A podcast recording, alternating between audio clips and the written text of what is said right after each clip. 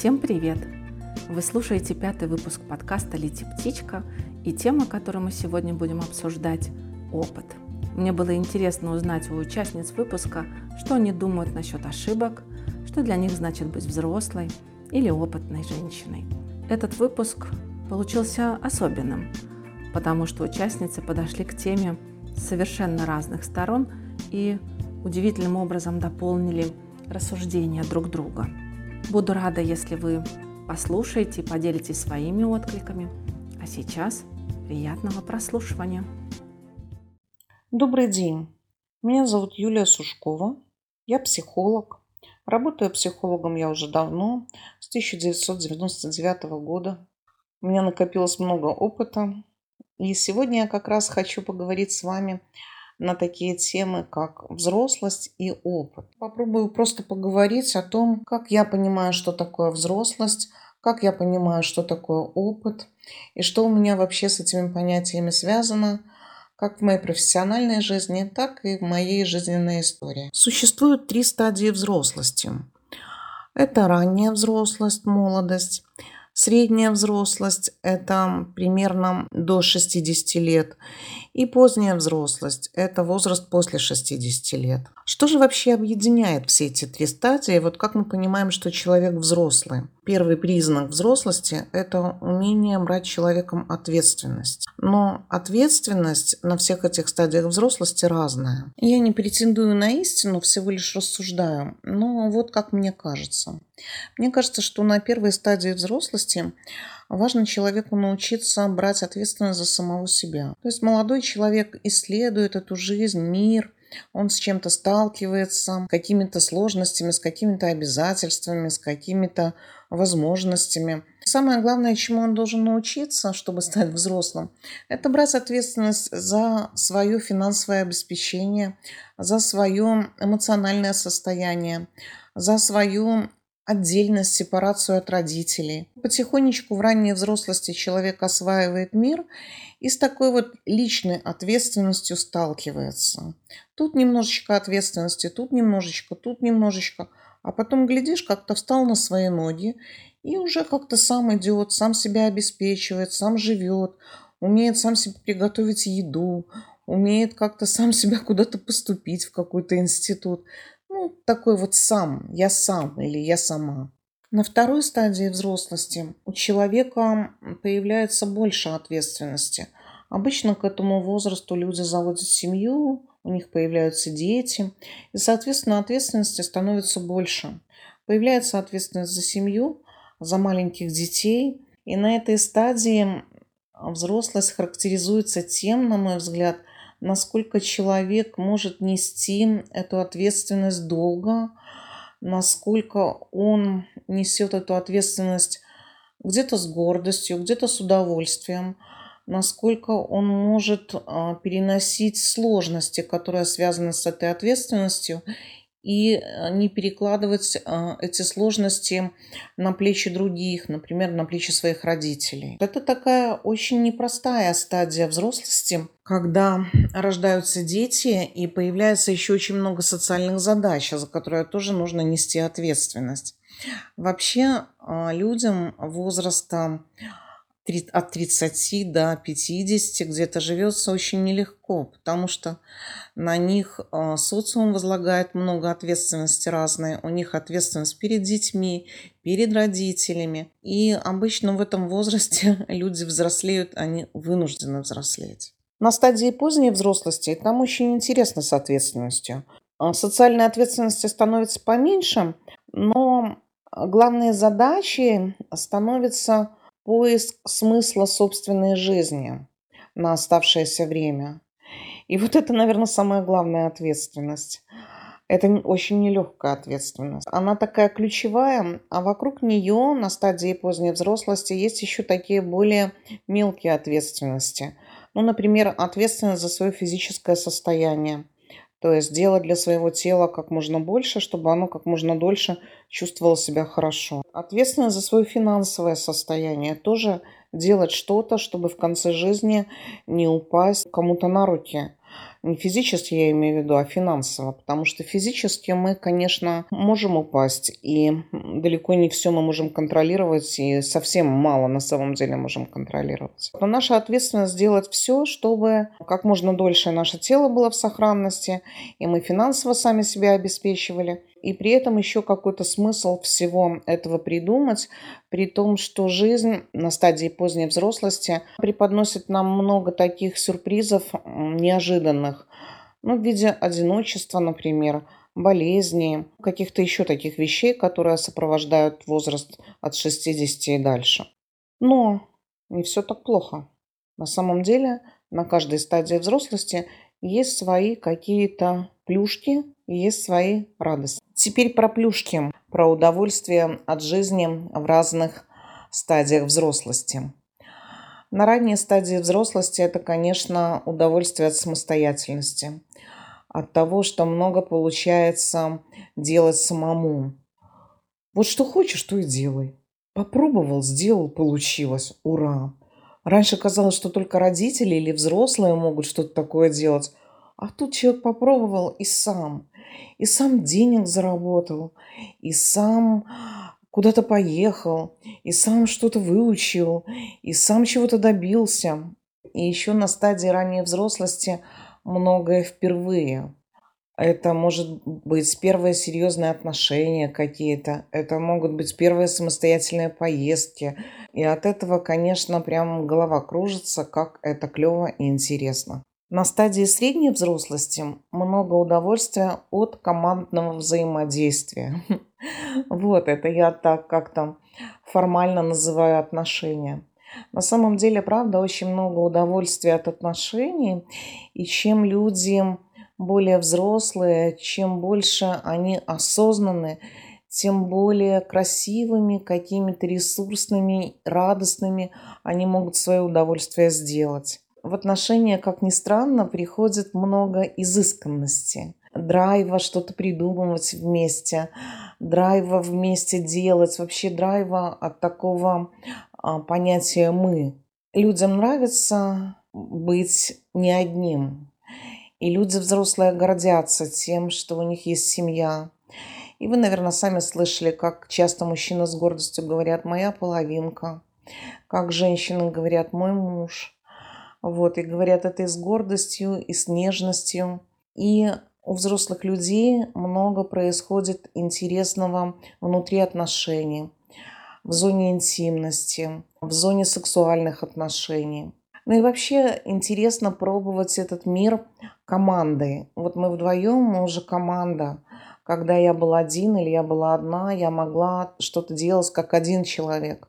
А когда нас двое – мы уже можем познавать этот мир как четверо. Просто наша возможность что-то делать в мире, создавать, творить, она в несколько раз становится больше. На этапе поздней взрослости там свои плюшки и удовольствия тоже есть. Ну, во-первых, становится гораздо меньше социальной ответственности к этому времени. Соответственно, появляется свободное время свободное время для того, чтобы наконец рассматривать этот мир, чтобы не спешить, наслаждаться вкусом этого мира. Нам ведь, чтобы во что-то глубоко погрузиться, нужно, чтобы было свободное время. Нам нужно настроиться, нам нужно как-то сфокусироваться. Ведь даже для того, чтобы смотреть, как распускается цветок, например, нам нужно несколько раз к нему подойти. И обычно у нас нет времени на это все. Мы все время бежим, бежим, бежим, потому что у нас очень огромное количество социальных задач. А в поздней взрослости мы можем медленно гулять, мы можем раздумывать, слушать музыку, читать, мы можем просто чем-то заниматься, тем, что мы всегда хотели, а времени на это не было. У нас ведь даже не было времени как-то глубоко входить в контакт с собственными детьми, потому что мы все время спешили, нам надо было и зарабатывать, и смотреть, чтобы все было с детьми хорошо, обеспечивать им безопасность какую-то, и готовить, и все на свете, и учиться еще. А когда уже появляются внуки, мы можем уделять им внимание просто так, потому что ответственность за них несут родители, а мы можем просто получать удовольствие от общения с ними. Что еще важно на этапе поздней взрослости, это передача опыта. Передача опыта молодому поколению, передача своего профессионального опыта, своего жизненного опыта. Это, может быть, как-то скучновато звучит, но люди творческие делают это очень интересно. Они создают целое сообщество, и эти сообщества немножко компенсируют уже в таком пожилом возрасте социальное одиночество, которое неизбежно наступает, потому что умирают родители, умирают друзья, и человек с возрастом становится сильно одинок, и друзей ему находить тяжело. И вот эта вот история про создание сообщества для передачи опыта своего, она, правда, бывает таким спасательным кругом и бывает такой очень заряженной и интересной историей. Если еще говорить про взрослость, то во взрослости есть некоторые неизбежности. Например, это неизбежность потери родителей. Это горе, с которым столкнется каждый человек, столкнется или столкнулся. Это неизбежное страдание, и это такая, ну, наверное, наша плата, некоторая такая инициация к последнему этапу взрослости, к тому этапу взрослости, когда между тобой и смертью уже никого нет. И когда ты совершенно одинокий, стоишь перед этой вселенной, и у тебя очень много одиночества и очень много свободы. Столько свободы, сколько не было никогда. И, наверное, вот мое самое главное понимание, которое пришло ко мне, когда у меня не стало родителей, что Вселенная к нам безразлична. Она не дружественная, не враждебная, она просто безразличная. И что за то, что со мной случится дальше, с большего отвечаю я сама и отвечают случаи. Ну, то есть удача или неудача. Никто просто так не придет, мне ничего не сделает.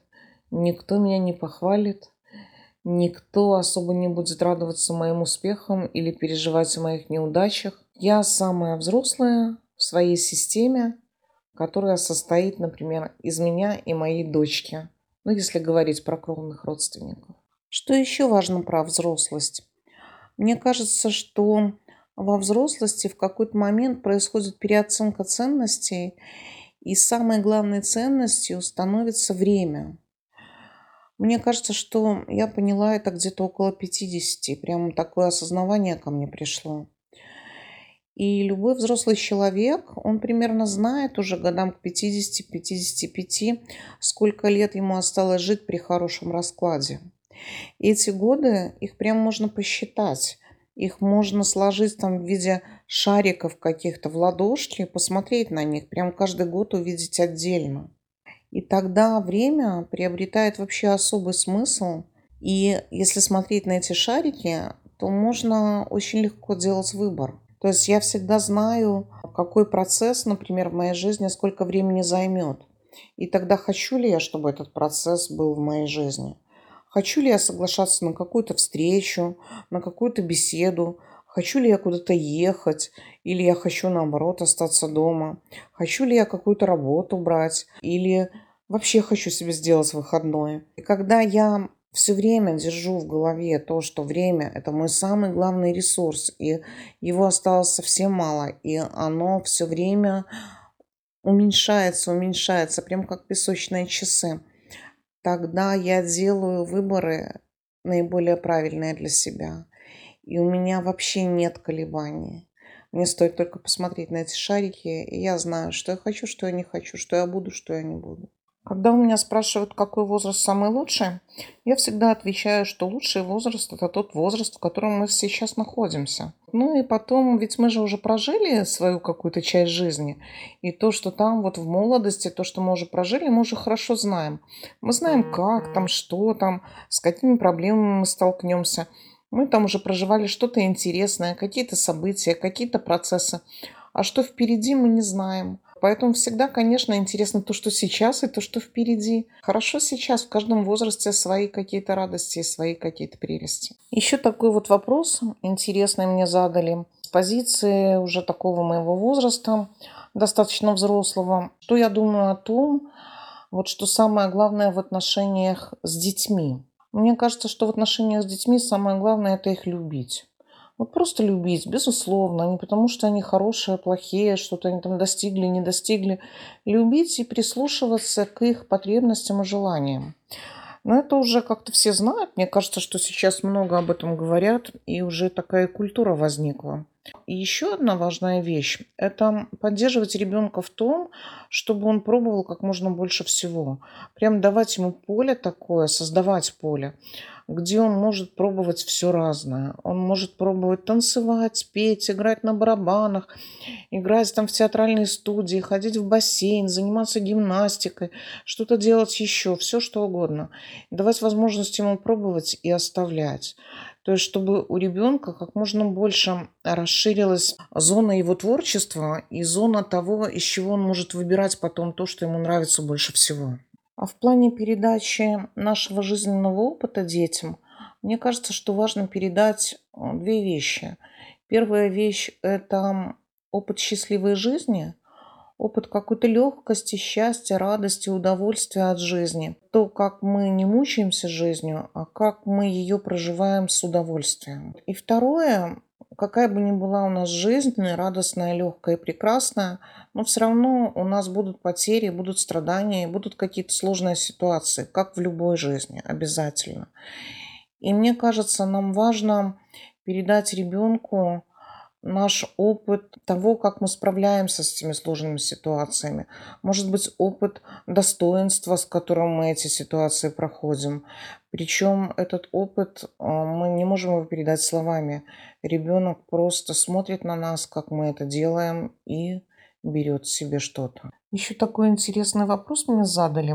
Бывают ли ошибки в жизни и что вообще считать ошибками? Сейчас ведь модно а, говорить, особенно психологи это любят говорить, что не бывает ошибок, бывает опыт. Но на самом деле это не так. Бывают ошибки. Вот, например, одна из них – это долго находиться в абьюзивных или просто в плохих отношениях. Понимаете, когда мы вступаем в отношения, в любые, мы не знаем, что в них будет происходить. Мы не знаем, что за человек на том конце телефонного провода. Вот, что за человек с нами вступает в отношения. Мы можем фантазировать про него, мы можем проецировать, но узнать мы его можем только, когда мы будем с ним близки. И мы можем понять, что человек нам не подходит, или человек вообще грубый, человек что-то с нами делает, то, что нам не нравится. И наша задача не задерживаться долго в таких отношениях. Просто поняли, что нам плохо, все, уносим ноги. Ошибка не в том, что мы не того выбрали. Ошибка в том, что мы с ним надолго остаемся. Еще одна ошибка – ошибка, касающаяся работы и карьеры. Безусловно, а, выбор а, профессии, выбор карьеры – это один из самых главных ключевых выборов вообще в жизни человека. Но задачка наша тоже такая – стараться не оставаться там, где нам не нравится, где нам некомфортно, не заниматься той деятельностью, которая не приносит удовольствия. Понятно, что бывают разные ситуации. Нужно зарабатывать, нужно кормить себя, кормить детей. И иногда нам приходится задержаться на некоторое время. Но понимаете, Ничего не бывает вечно. Навечно задерживаться не нужно. И поэтому, если мы вынуждены где-то задержаться, мы должны примерно понять, до какого времени мы задерживаемся там, на этой нашей нелюбимой работе, и какую стратегию продвижения своего дальнейшего мы строим. Причем строим ее прямо по датам, чтобы мы понимали, когда и куда нам ставить ногу, чтобы выйти во что-то лучшее, во что-то, что нас устраивает, где мы будем получать удовольствие, и кроме денег получать еще и энергию. И третья ошибка, на мой взгляд, это вообще не планировать свою жизнь. То есть никакую не строить стратегию, плыть по течению и не ставить себе никакие ориентиры. Потому что когда человек вот так вот не планируя, приплывает куда-то к возрасту 45-50, ну иногда на больше его хватает, 55-60, и оглядывается и смотрит, что вообще-то он как-то плыл по течению, и непонятно, своей ли он жизнью жил. Нравилось ли ему, не нравилось. Пришел он к тому, чего хотел. Хотел ли он вообще чего-нибудь. Что вообще из его жизни получилось. если планов не было, стратегии не было, или планы были, а стратегии не было, то бывает много разочарований там в этом возрасте, бывает много печали и много такого отчаяния про то, что жизнь, ну, большая ее часть прошла, а какие-то задачи, которые нужно было выполнить, например, там в возрасте 30, 40, 20, они не выполнены, потому что они не планировались. И тут вы могли бы задать мне вопрос о том, что как же сейчас планировать в такое время сложное, такое непредсказуемое. Понимаете, что нужно планировать вектор. Вот вектор своего развития в каких-то областях. И уже как идти к этому вектору или к точке, которую указывает вектор, там может быть много путей, тропинок, дорожек, много разных стран, много разных людей, которые там будут встречаться на пути. Но вам важно понимать, что вы идете, например, к озеру, вы не идете в гору. Или наоборот, вы идете в гору, потому что хотите в гору, но не идете к озеру. Основные какие-то вещи. Что именно вы хотите в жизни? Вы хотите семью и трое детей? Или вы хотите быть геологом и там куда-то ездить далеко в экспедиции, чтобы ваша женщина вас ждала? а детей вы никаких и даже и не планируете. И это ведь совершенно разные жизни, а, совершенно разная стратегия их реализации и совершенно разная тактика, может быть. Вот, и совершенно разные действия нужно делать. К вопросу о том, кто сложнее адаптируется к взрослости, мужчина или женщина, какие различия вообще между ними есть. знаете, вот что я точно понимаю, что к возрасту второй половины средней взрослости и поздней взрослости женщина приспособлена лучше. Вот почему. Потому что на этом этапе задачка создания сложных систем из сообществ, задачка управления ими и задачка передачи опыта – а женщина как раз все время это и делает. Она в семье своей управляется, она создает какую-то сложную систему или система создается вокруг нее. У нее дети, у нее муж, у нее родители мужа, свои родители, там еще, может быть, братья и сестры, бывают младшие, например. И эта система как-то функционирует, она живет, она живая, и женщина с ней управляется. Потом еще в семье появляются невестки, например, и не так это важно, живет ли она с ними на одной территории, но она всю эту систему энергетически держит. Она видит все связи, она знает, где что подкрутить, чтобы все стало работать. Ей, когда дети маленькие, нужно всю логистику наладить. Она этому учится, она очень хорошо это умеет. А мужчины по-разному. Те, кто управляется с бизнесом, они тоже хорошо это умеют. А те, кто, например, работают в найме, у них другая история, у них нет этого опыта. И дальше женщина уже с этим навыком, когда она приходит к годам к 50, и у нее уже все дети выращены, и у нее уже там где-то и внуки появились, но она свободна, и у нее появляется ресурс времени, ресурс энергетический появляется, потому что она освобождается от большого количества работы. И у нее появляется очень много интереса к миру, к тому, что она пропустила, пока она рожала и выращивала детей. И тогда она, например, может сказать своему партнеру, слушай, а давай куда-нибудь поедем, а давай поживем там, а давай построим дом, а давай что-нибудь сделаем, давай как-то повеселимся, давай попробуем то, попробуем это. И очень клево, если мужчина в этом месте отдает женщине лидерство и идет вот за этой энергией. Вот тогда, мне кажется, вообще все очень клево получается.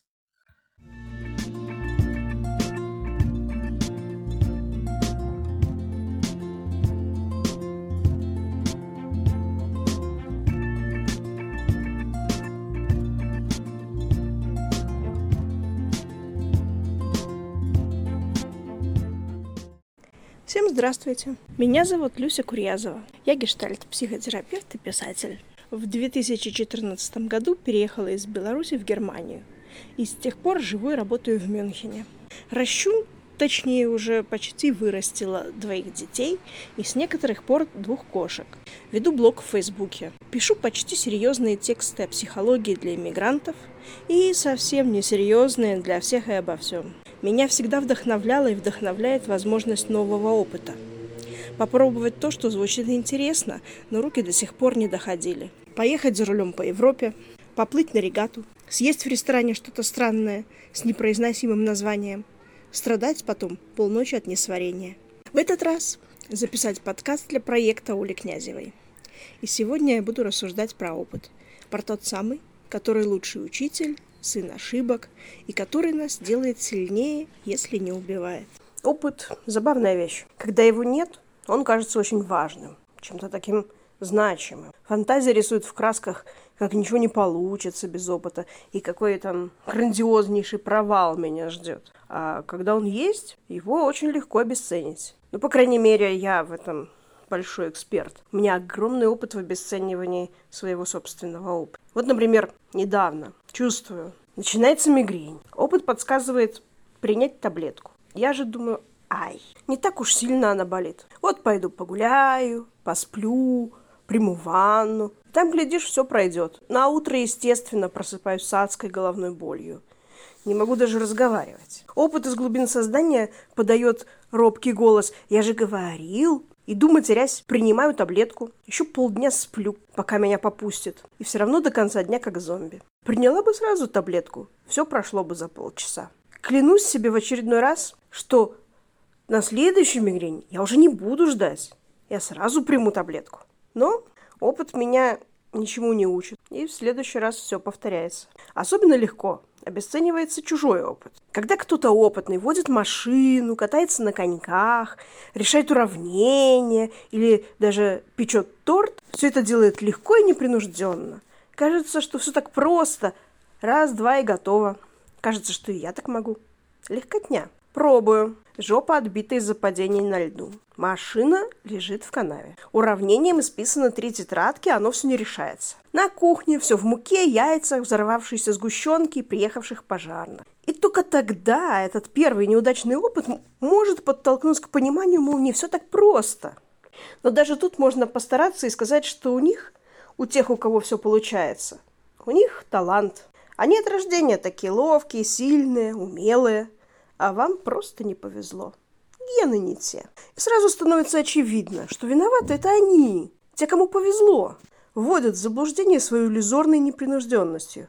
Несомненно, талант играет некоторую роль. Кто-то сразу щелкает математические задачки, как орешки, кто-то сходу запоминает стихотворение на три страницы, кто-то бегает, как лось, или спит в позе лотоса. Великое искушение сказать, что, мол, если таланта нет, ну, не дано тебе, то нечего и пытаться. Как будто попытка без положительного результата не считается. Как будто опыт, полученный от нерешенных задач, незаконченных марафонов, неиспеченных пирогов – это ничто. Зря потраченное время. Тогда, конечно, так оно и будет. Неинтегрированный опыт не прорастает в повседневную жизнь, а так и лежит камнем где-то там, в воспоминаниях. Когда я только начинала учить немецкий, у меня была светлая идея – что я не способна к языкам. Но мне немецкий нравился сам по себе. И я его учила все равно, несмотря на свою языковую бездарность. В изучении языка всегда бывают моменты, когда кажется, что все без толку. Учишь, учишь, а как будто только хуже становится. И руки уже почти опускаются. Но вдруг бумс, Всегда неожиданно. Пресловутое количество превращается в качество. И дурацкий шум вдруг складывается в слова со смыслом. Если этот момент перехода заметить, пережить, прочувствовать, то вот, вот она точка интегрирования опыта. То, что вдруг бесповоротно меняет восприятие с «это не мое» на «я могу». Я помню, как в детстве меня всегда бесили рецепты, где писали посолить по вкусу, или варить до готовности, или добавлять муку в тесто, сколько возьмет. На какой вкус солить? Это вообще сколько? Как я должна догадаться? До готовности – это сколько в минутах? Или в часах? И зачем тесто берет муку? Куда ее прячет и что с ней потом делает? А если тесто жадное? Или вообще не хочет муку? Короче, злилась сильно на составителей рецептов. А сейчас, когда у меня спрашивают, как я пеку блины, я говорю, ну, берете пару яиц, можно одно, можно три, потом добавляете молоко и муку до нужной консистенции. И очень злюсь, когда у меня уточняют, сколько точно муки. А молока? А яиц непонятно, таки два или три, или одно. Ну вот и что я должна ответить? Ну, сделай с одним, с двумя, с тремя яйцами, варьируй количество муки и молока. Испеки тысяча раз кошмарные блины и на тысяча первый получи идеальные. И говори потом всем с умным видом. Берете пару яиц, можно одно, можно три, потом добавляете молоко и муку до нужной консистенции. Ну что тут непонятного? Мой папа так учился печь хлеб. Как физик-экспериментатор он применил научный подход. Купил толстую тетрадь и каждый свой хлебный эксперимент записывал. Дата, количество ингредиентов, пропорции – время и температура выпекания. И полученный результат тоже записывал. Воздушность хлеба, корочка, вкус. Он этими экспериментами исписал всю тетрадку. Всю общую толстую тетрадку. И только потом успокоился. Сказал, что теперь с закрытыми глазами может сделать любой хлеб из любой муки и в любой печке или духовке. От себя таких подвигов, конечно, не ожидаю. Но уже научилась не расстраиваться, если что-то не получилось с первого раза. Или третьего. Или пятого. Неудача не говорит о том, что я криворукая или бездарная. Это говорит лишь о том, что опыта пока недостаточно. Еще одна любопытная грань опыта – как его воспринимают и оценивают другие. То есть опыт ваш, а оценка общественная. Пока я готовилась к этому подкасту, а готовилась я долго, тема оказалась для меня сложной. Я часто подменяла в голове слово «опыт» на слово «стыд». Конечно же, чисто случайно. И так сто тысяч раз. В конце концов села и задумалась, почему же? Почему у меня такая крепкая ассоциативная связь, опыт-стыд? Разве быть опытным стыдно? И оказалось, что да. Иногда стыдно.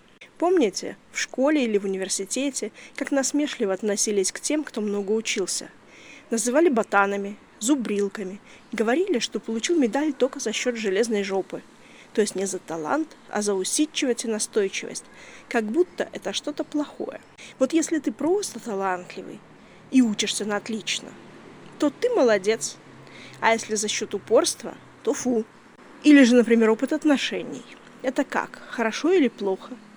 Даже в прогрессивных культурах достаточно людей, кто ищет для себя партнера без опыта отношений.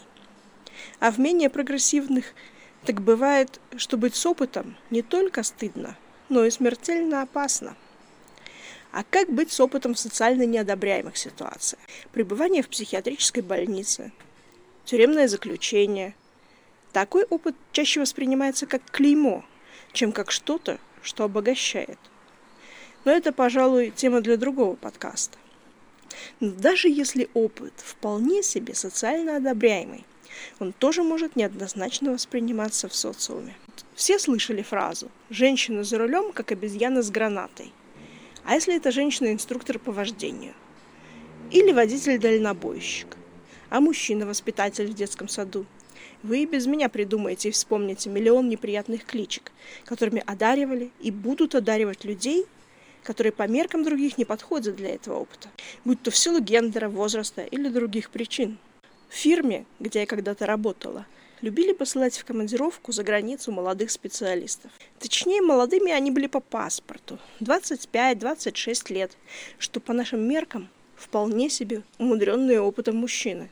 Некоторые уже по два развода, по несколько детей за плечами имели. Работали чуть не со школьной скамьи. В отрасли по 8-9 лет отпахали. В стране же, куда они приезжали, в возрасте 25 лет Некоторые еще только в университет поступали. А опытными работниками считались сотрудники предпенсионного возраста. И тут к ним приводят этот детский сад на выгуле. И говорят, вот, это наши крутые специалисты, они вам сейчас все сделают. Заказчики были в истерике. Они считали, что над ними издеваются. Пришлось ребятам на деле доказывать, чего они стоят. Ну что, это тоже опыт. И напоследок расскажу историю. Когда я только переехала в Германию, я очень боялась ездить за рулем. Мне почему-то казалось, что я не справлюсь. Не там поверну, не замечу знак, кому-то помешаю на автобане. У меня совсем не было опыта поездок за рулем в Европе. А машина уже была.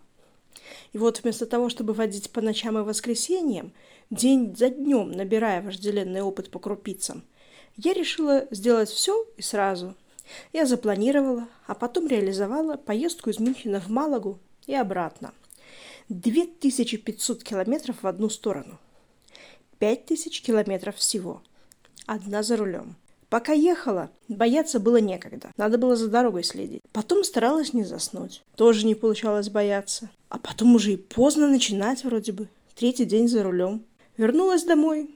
Думаю, чего боялась? И знаете, так часто в жизни случается, когда опыт уже давно по плечу. Осталось только сделать шаг. Но страшно. И у меня нет универсального рецепта, как переступить этот страх. Да и что там универсального? Никакого нет. Иногда я сижу слишком долго. Сижу, жду, боюсь. Мне кажется, что я не готова, я не смогу. Но сделав шаг и пережив опыт, смотрю удивленно назад и думаю, что было легко, что я смогла бы и раньше. Так и живу. Сначала хочу, потом рискую, потом получаю опыт, опираюсь на него, хочу и рискую дальше. Ступенька, еще ступенька. И так вся жизнь, до самого последнего опыта.